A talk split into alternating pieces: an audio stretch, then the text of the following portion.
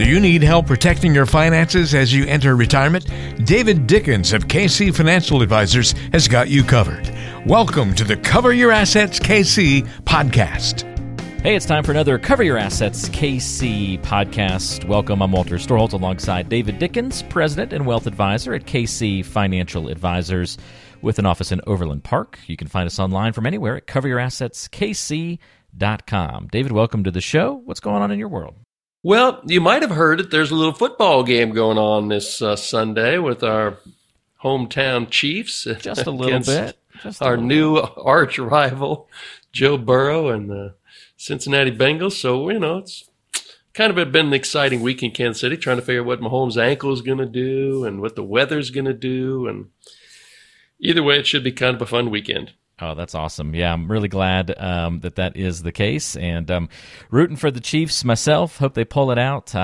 It was great seeing Mahomes limp and help everybody to victory. Kind of that Jordan flu game feel to it a little bit. So hopefully he doesn't have to work that hard this weekend. Yeah, we'll see. I've heard lots of varying reports from supposed experts about what it takes to get over a high ankle sprain. So guess we'll know soon enough when he trots out on the field Sunday. Well, he's an elite athlete, so hopefully he can recover a little faster than us mere mortals. Exactly. Something you and I, a label you and I can never claim. That's right. That's right. I mean, what, Adrian Peterson, wasn't it, for the Vikings, tore his ACL real badly, and he was back to running full speed and cutting and playing like some ridiculous 6 months later or something really crazy like that. It was the fastest ACL recovery of all time.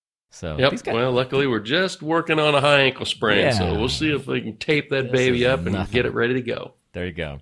Well, speaking of lacing it up and taping it up and getting ready to go, that's what we're going to do on the podcast today. Part one of a two-part series that we're going to explore here. This is the 10-point checklist for retirement preparedness, and always good to do this kind of conversation and talk around the new year as people are trying to make goals and think about their year ahead. And so we're not calling it resolutions or anything like that, kind of how we kind of danced around that in our last episodes. But we've got 10 concrete questions or checklist items for you to think about, for you to ponder, and we're going to go over these over the course of the next 2 weeks. And the idea here is you need to get some concrete answers on these questions, and that's going to help you get really well prepared for retirement. So you ready to go through some of these critical questions, David? I am. The reason we're breaking this down is my attention span for a podcast is really about 15 to 20 minutes, and I when I see a podcast that says they're going to go 45 minutes or an hour, I'm like, well, not for me. So if you're wondering, we just did a two-part series to start the year, and now we're doing another one. Well, that's because we have, I think, 10 really important checklist items, but I just couldn't see jamming them all into one podcast. So that's where we're going. We got 10, five good ones today, five good ones next week, and hopefully there's something on this first list of five that you want to work through over this coming week, and then you'll be all set for next week's wrap-up of the following five. Perfect. Well, if you, if we only spent less than a minute on each of these 10 items, well, we might as well have just emailed you the list instead of having you listen to some commentary about it. So we want to bring some value to each of these. And so that's the perspective David will bring to us. So without further ado, let's get to the five on today's episode, David. The first one, you knew we were going to talk about income, and that's top of the list. Do I know exactly how much income I need every month? Such an important question. We use that word crucial. I mean, this one fits the definition. Yeah, it's a key question when you're getting away from earning a paycheck, and now all of a sudden you're providing your own retirement paycheck. Well, the first question is, how much am I going to need? The second question then obviously is, well, where's that money going to come from? But if people are trying to figure out, well, am I able to retire or is it time to retire? Well, the first thing you need to figure out is, how much am I going to spend in retirement? So it's there are wants and there are needs in retirement. But I think the easiest way to get started with this, if you're not a budgeter, and frankly, the better you do in your work life, money-wise, the less likely it is that you budget yourself. Maybe you did that as a young adult, but when you're in your 50s or 60s and late and mid-60s, earning the big bucks, you're not so worried about how much you've got going out because you got a lot coming in. But once the in stops, that's when it's important to know how much you're going to spend. So if you just look back at your checkbook like you used to do when you were a young adult and say, well, I guess I needed to put together some sort of reasonably accurate budget. I don't need to know exactly how much, but I certainly need to know all the big moving parts. And then, so your checkbook will tell you that from the last 2 or 3 months. But then those easily forgotten expenses. So you don't want to forget those either. If you're like me, you pay your car insurance once a year. And that's, that mine happens in May.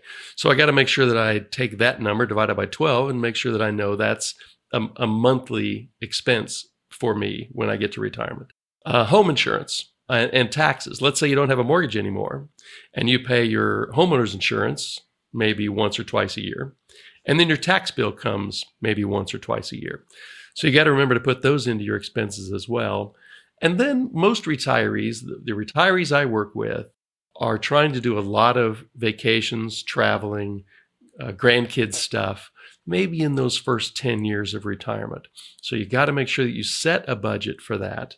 And if you have a nice piece of software, well, then you phase that out after year 10 or 15, depending on how young you're retiring. But especially in those first 10 years, when you got your health, you got your good attitude, your knees and hips work, you want to make sure that you have money in there for that. And then gifts. A lot of times those are centered around holidays. And so you just want to make sure that that's a component of your income need as well. So figuring out how much income you need is the first step. And those are the things you really want to take a look at. I strongly encourage you, like any real plan, I strongly encourage you to write that stuff down. If you have saved famously well for your retirement, then it's probably not something you're going to worry about. But if you have any consternation about how you're going to put together the income you're going to need for the expenses that you want to have or need to have, make sure you write this stuff down. I love that, David, and I want to chime in. I don't want to get you derailed here or extend the length of the podcast too much, but something happened the other day that just sort of reminded me about our use of the word income here, and we talk about some of these buzzwords and all this kind of stuff. My wife Connie, she's part of a book club right now, and they're doing they're actually reading a financial book that was written. I forget the name of the book, but it was written by a lady who didn't grow up with formal financial teachings from her parents. She's kind of all self-taught and learned how to get out of debt and then how to manage a budget and all that.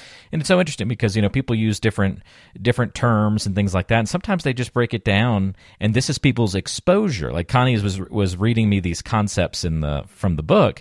And I'm going, okay, yeah, I know all this stuff. But it was interesting because they're calling it like in money and out money, just like really breaking it down and making it simple for those who haven't been exposed to this kind of stuff before. So I don't know, that's just a random side thought just because we're just talking about income and we're trying to make things simple here on the show. And it was a good reminder that sometimes people don't have a lot of exposure to this world. And so in money, out money, it doesn't get a whole lot more basic than that, does it? It doesn't. Those are the key building blocks. And I have clients that have done really well during their life. But once that paycheck stops, they can tend to get a little bit nervous too and figure out, how am I going to cobble together the income I need to cover all these expenses I have? So whether you've done, really well for yourself or you've done modestly well for yourself, nobody's excluded necessarily from having a little bit of anxiety about, how am I going to piece this income thing together once the paycheck stops? Well, it's a change, right? Anytime we go through change, no matter how challenging it is, change in and of itself can add a little stress to our lives. And you kind of mentioned people not knowing where to turn to for that income or how in the world to go about it. And that takes us to question number 2 on the checklist for retirement preparedness. Once you start figuring out how much income you're going to need, then you can start asking yourself, all right, well, in what order should I withdraw things from? Like what comes first? I've got these different accounts. Which one do I start utilizing out of the gate? Yeah, and so that can be a little bit complicated. The conventional wisdom is that you should let your tax-deferred assets, your IRAs, your 401ks, your 403bs, let them go tax-deferred as long as possible. And in most cases, that would be age 73, the new age for a required minimum distribution. And that's pretty much right if your tax bracket in early retirement is going to be high. So for instance, you've got a couple of Social Securities. Let's just say you're married. You've got a couple of Social Securities, and then you've got maybe a pension, or hopefully for your sake, two pensions.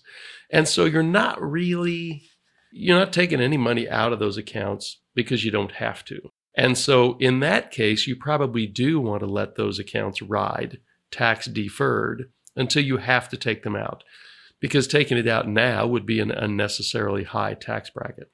But that can be wrong conventional wisdom if, for instance, you need the money out of your IRA because you don't have a pension. And in order to cobble together your income, you need the two Social Securities you have and money out of your IRAs, 401ks, 403bs. So that's one totally good reason to withdraw out of those monies first, because you can't afford to defer them to age 73. The other reason to do that would be to take money out early, would be if your tax bracket is going to be higher than it is today once your required minimum distributions start at age 73. So I have a number of clients who right now they've got a couple Social Securities, maybe they have a pension, and they don't really need to take money out of their IRA, their 401k rollover. But what we know is that including the growth they're going to get out of those accounts over the next 3, 5, 7 years, once they turn 73, that required distribution is going to bump them into a permanently higher tax bracket than they're in right now. This doesn't even consider whether or not the Trump tax cuts expire in January of 2026. This is just about once age 73 rolls around and you have to start taking money out of those 401ks, IRAs. If they're big enough, then you'll find yourself in a permanently higher tax bracket going forward. And so that could be a good reason to take money out of your IRAs or 401ks now, early in retirement, when your tax bracket is lower than it's going to be in the later years. What do you do with that money? Well, you stuff it into you could do a Roth conversion, or you can stuff it into a brokerage account, invested in things that pay dividends, which are taxed advantageously. So there are strategies you can use, but it's not necessarily the right thing to defer that withdrawals from your tax deferred accounts as long as possible. That's not always the correct move. Okay, very good. So far we've covered, do you know exactly how much income I need every month? And number two, do I know which account I should withdraw from first? By the way, if you want to check out this 10-point checklist that we're going over today, just check the description of today's show, and we'll list out these first 5, and then we'll have the full 10 in the next episode, of course. Number 3, David, do I know the ideal time to take Social Security? Yeah, so what came to my mind was the ideal time is not necessarily the right time for any particular listener of this podcast. So the ideal time would be, when does my Social Security max out? And the maximum amount you can get out of your Social Security is at age 70. But that doesn't necessarily mean it's the right time for you. So I have some clients that got to be 62, their work ended prematurely, and they need the money. So they started at age 72. I have a couple of other clients who have good reason to believe, genetically or otherwise, that their life expectancy is not going to take them past their early 80s. And so if that's the case, you start earlier. Let's say, for instance, you start at age 72 instead of, 62, instead of full retirement age of 67. Well, that's an extra 5 years that you'll be drawing on Social Security, an extra 60 payments that you otherwise, if you die before your early 80s, you're not going to get. So since Social Security is built to be actuarially sound, if you die in, let's say, 80, 81 years old, whether you started early or late, it doesn't matter. You're going to get the same amount of money out of the program. If you live past your early 80s, you'll get more by having waited. So that's it. There are some decently good reasons to start at age 62. I have a lot of clients that start at their full retirement age. And most people listening to this podcast, if you haven't already started Social Security, your full retirement age is 67. And so let's say you just retired and you don't quite have enough. You wished you'd saved a little bit more, or maybe you retired into an early bear market and your savings aren't quite what you want them to be. So by delaying further, you might decide that you're putting too much stress on your savings by pulling that money out of your tax-deferred savings and waiting to get to age 70 to take Social Security. So that's a perfectly fine reason to start at age 67. And then I've got a number of clients that say, you know what, I don't need the money. I think we're going to live to a ripe old age of more than 82 or 83. And so they wait till age 70. And that's the biggest amount of money that you can get out of Social Security. And you've been financially able to bridge that income gap between when you're retired and when you start taking Social Security. So most everybody knows the calculation, but all you'd kind of want to do is figure out how much do I gain in income by waiting another year to take my Social Security? And the calculation is relatively straightforward. You get an extra 8%. If you wait from age 67 to 68, your Social Security income will be 8% higher by waiting that year. So let's say at full retirement age, you're going to get $30,000 a year. Age 67, $30,000 a year. But you say, I'm going to wait a year to 68. At that point, 8% of $30,000 is $2,400. So instead of getting $30,000 a year, you're going to get $32,400. If you wait another year, you're going to get an additional $2,400 or $4,800 a year over and above the $30,000 you would have gotten at age 67. And then one more year would take you to age 70, which is the most you can pull out of the program. So the calculations are relatively easy. What you don't know is, how long am I going to live? And if we knew that, then all of this planning would be totally simple. But what we're trying to do is make the best plan, the best guess we can make based on what we know today. So there is no ideal time. There's a right time for you based on your circumstances. And now is a really good time to start figuring that out, to make sure that if you're going to wait, just to make sure you know where that income is going to come from while you're waiting after your full retirement age. Interesting. You can see just how much conversation there is just about timing. Like, that's sort of my takeaway here, David. Yeah, number one was how much income we're going to need, but then 2 and 3, both really dealing with timing. Where to take from first, when to time Social Security, what about all the other accounts, when do you turn those faucets on? And that seems to be where a lot of the magic comes into play when you go into the planning process, because I can envision that's where, okay, solution for person A ends up looking completely different than person B, even if their goals are the same, even if the amount of money they have saved for retirement is the same, but maybe the amounts in the different accounts or how they're structured and all those kinds of things and the tax complications can then adjust completely different plans for the two different people. Exactly. And most of that planning process is knowing what questions to ask. And so that's where I come in. I don't know the answers. The person sitting across the desk from me knows the answers, so they have the best insight into the answers. The numbers are what I do really well, and knowing what the questions are is what I do really well. And then hopefully we come up with a really good plan together that meets their expectations and their needs and their wants. All right, so we've got to look things in the long term as well. So part of the checklist here, item number 4, is have I addressed longevity risk so that I don't outlive my money? That's ultimately the goal of this whole planning process, right? Exactly. And so I'll start off this answer by saying, if this is a real concern, then I would strongly encourage you to address it. Don't ignore it. Ignoring this type of question can build up a lot of anxiety. And the goal for retirement is to not be anxious, especially about your money. So addressing longevity in my world basically boils down to having a good plan that takes you to age. In my world, I like to see a plan go to age 100 for you and your spouse, if you have one, where there's money left over, including if, you know, the stuff hits the fan in your life and you have unexpected expenses. So how do you do that? Well, one might be you have accumulated enough assets in your life, in your working life, where it's just not a problem.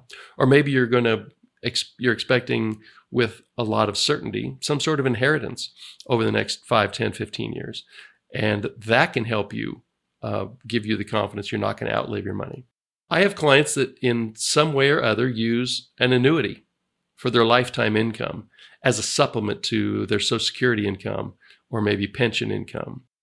And so that can help you be confident that most annuity products will pay you and usually your spouse for as long as you live. Then the question is there going to be any money left over? Well, that's not the answer to this question. That is an important thing to know. But an annuity can help you guarantee that you have lifetime income. And that guarantee, of course, is provided by the insurance company that writes you the annuity. You can I have a couple of clients that took pensions as an individual person, not as a joint couple, or where the remainder, when that person dies, their spouse only gets 50% of the income. But what they did was purchase a life insurance policy that they could cancel at any time. But what that does is protect the spouse if the person who has the pension dies early. So those are just, annuities and life insurance policies are ways to address this particular concern if it's a concern for you. Again, where I started with this is, if it's a concern, then address it. There are perfectly great ways to address it. Don't ignore it. And if the costs of addressing it are too high, well, at least you know. And you're not sitting there questioning, I wonder if there's a good solution for my problem. That's helpful, David. And I think this is really an important question for people to realize that longevity risk. Living too long is not something people usually put in their risk category throughout their lives, right? It's a new one that kind of gets added to the equation as we get older. Not when you're thinking about it in your 30s and 40s, typically, I would say. All right, and last but not least, we get to our fifth one here, David. Am I prepared to handle market volatility? Boy, everybody should be asking this question after what happened in 2022, right? Exactly, and perhaps what's getting ready to happen in 2023. So we don't know. If you had a perfect crystal ball, well, then this would be pretty easy. What we do know is that markets are volatile, stock markets, but frankly, the interest rate market was volatile last year. And we also know that our economy is cyclical. And during boom times, stock markets tend to do really well. And during periods of contraction, also called recessions, they don't do so well. And sometimes the market will go down 20 or 25% in a recession. But sometimes the market will go down 45 or 55% in a recession. And what we don't know is, let's say over your 30-year retirement, you retire at 65, you've got good genes, you're going to live till 95. We don't know for sure how many of those market volatility periods you're going to have. But what we do know is that major downturns happen with some regularity every 10 years. And 10 to 20% downturns happen way more often than that. So being prepared to handle market volatility, I kind of think of it in three different ways, depending on your risk tolerance. The first might be, I'm just going to keep doing what I'm doing, feeling confident that in 2 or 3 or 5 years from now, the market's going to come back and I'll be fine. And if that's who you are, that's a perfectly fine way to go about it. That's not who I am. But if that's who you are, then knock yourself out and do that. But don't change strategies at the bottom of a market downturn for fear that it's going to get worse from here. The second, and we discussed it on a couple different podcasts last year, is a bucketing strategy where when you're retired, you have, let's just call it 3 buckets of money. One is the spending that you're going to need to do over the next 1 or 2 years. I prefer 2 years. But that money is going to be held in, let's say, a money market account. Now, for the last decade, you earned basically nothing in a money market account. But these days, since the Fed has been raising rates, well, you can earn 3 or 4% in a money market account. And all of a sudden, that's a real asset. So that's bucket number 1. Bucket number 2 would be the spending that you're going to do from years 2 to 5 in retirement, for instance. And you may not have all that in money market, but you might have it in some relatively short-term, high-grade corporate or government bonds. So with the first 2 buckets, what you feel pretty confident is, if the stuff is hitting the fan in the stock market, you don't really have to get nervous about it because you're not going to need your stock market money for 5 years. So the third bucket would be your stock market money. And let's just say that's 60 or 70% of your money. Well, you may get nervous during the major next downturn, but when you look at the buckets you've got, all of a sudden you're going to convince yourself, oh, wait a minute, I have plenty of money sitting in safe places, so I don't have to worry about that. So that's the theory behind the three-bucket strategy. What I use in my practice is risk reduction strategies, which we've discussed in some detail, and I'm certainly not going to go into it today, but it has to do with reading markets, kind of reading the signs of the time and say, we are in a significant downturn, and I think we're somewhat early in this significant downturn. And we're going to take a significant portion of client monies and put them into buckets 1 and 2. Not 5 years worth of money, but maybe 80% of their money is going into that type of risk protected status or state. So any of these three strategies will pretty much work for you if you stick with them. No strategy works all the time. Even my strategy has some false alarms with it along the way. It causes us to be too conservative for periods that are false alarms. The strategy that's most likely to do you harm is strategy number 1. Keep doing what you're doing, grin and bear it, hold on until it's all over. If you're good at that, then that's probably a fine strategy too. But most people that I know won't ride out a 50% downturn in the market. Market's down 30 or 35%, they're going to sell because all of a sudden they're nervous and they say, hey, I need this money and I might be retired for the next 20 years. So find a strategy that actually meets that's historically sound and that meets your risk tolerance and the size of your nest egg, and then stick with it. Very good, David. Thanks for the great outline of these 5 important questions to put on your checklist for retirement preparedness. We handled the first 5 today. We'll have the next 5 in a week on the next episode of the podcast, so come back and join us for that. In the meantime, if you have any questions about something you heard about today, would like to talk to David about those, whether it's a simple question on your mind or whether you'd like to talk about going through a full review process, you could do that by calling 913-317-1414 or going online to CoverYourAssetsKC.com. We've got contact information in the description of today's show to make that easy on you. And David, thank you for all the help on the show today, and we'll look forward to another chat in a week. I'll look forward to it as well, and go Chiefs. Go Chiefs. Bring it home. All right. Thanks, David. We'll talk to you soon, and thanks, everybody, for joining us. See you next time on Cover Your Assets, KC. Investment advisory services offered through ChangePath LLC, a registered investment advisor. ChangePath LLC and KC Financial Advisors are separate companies.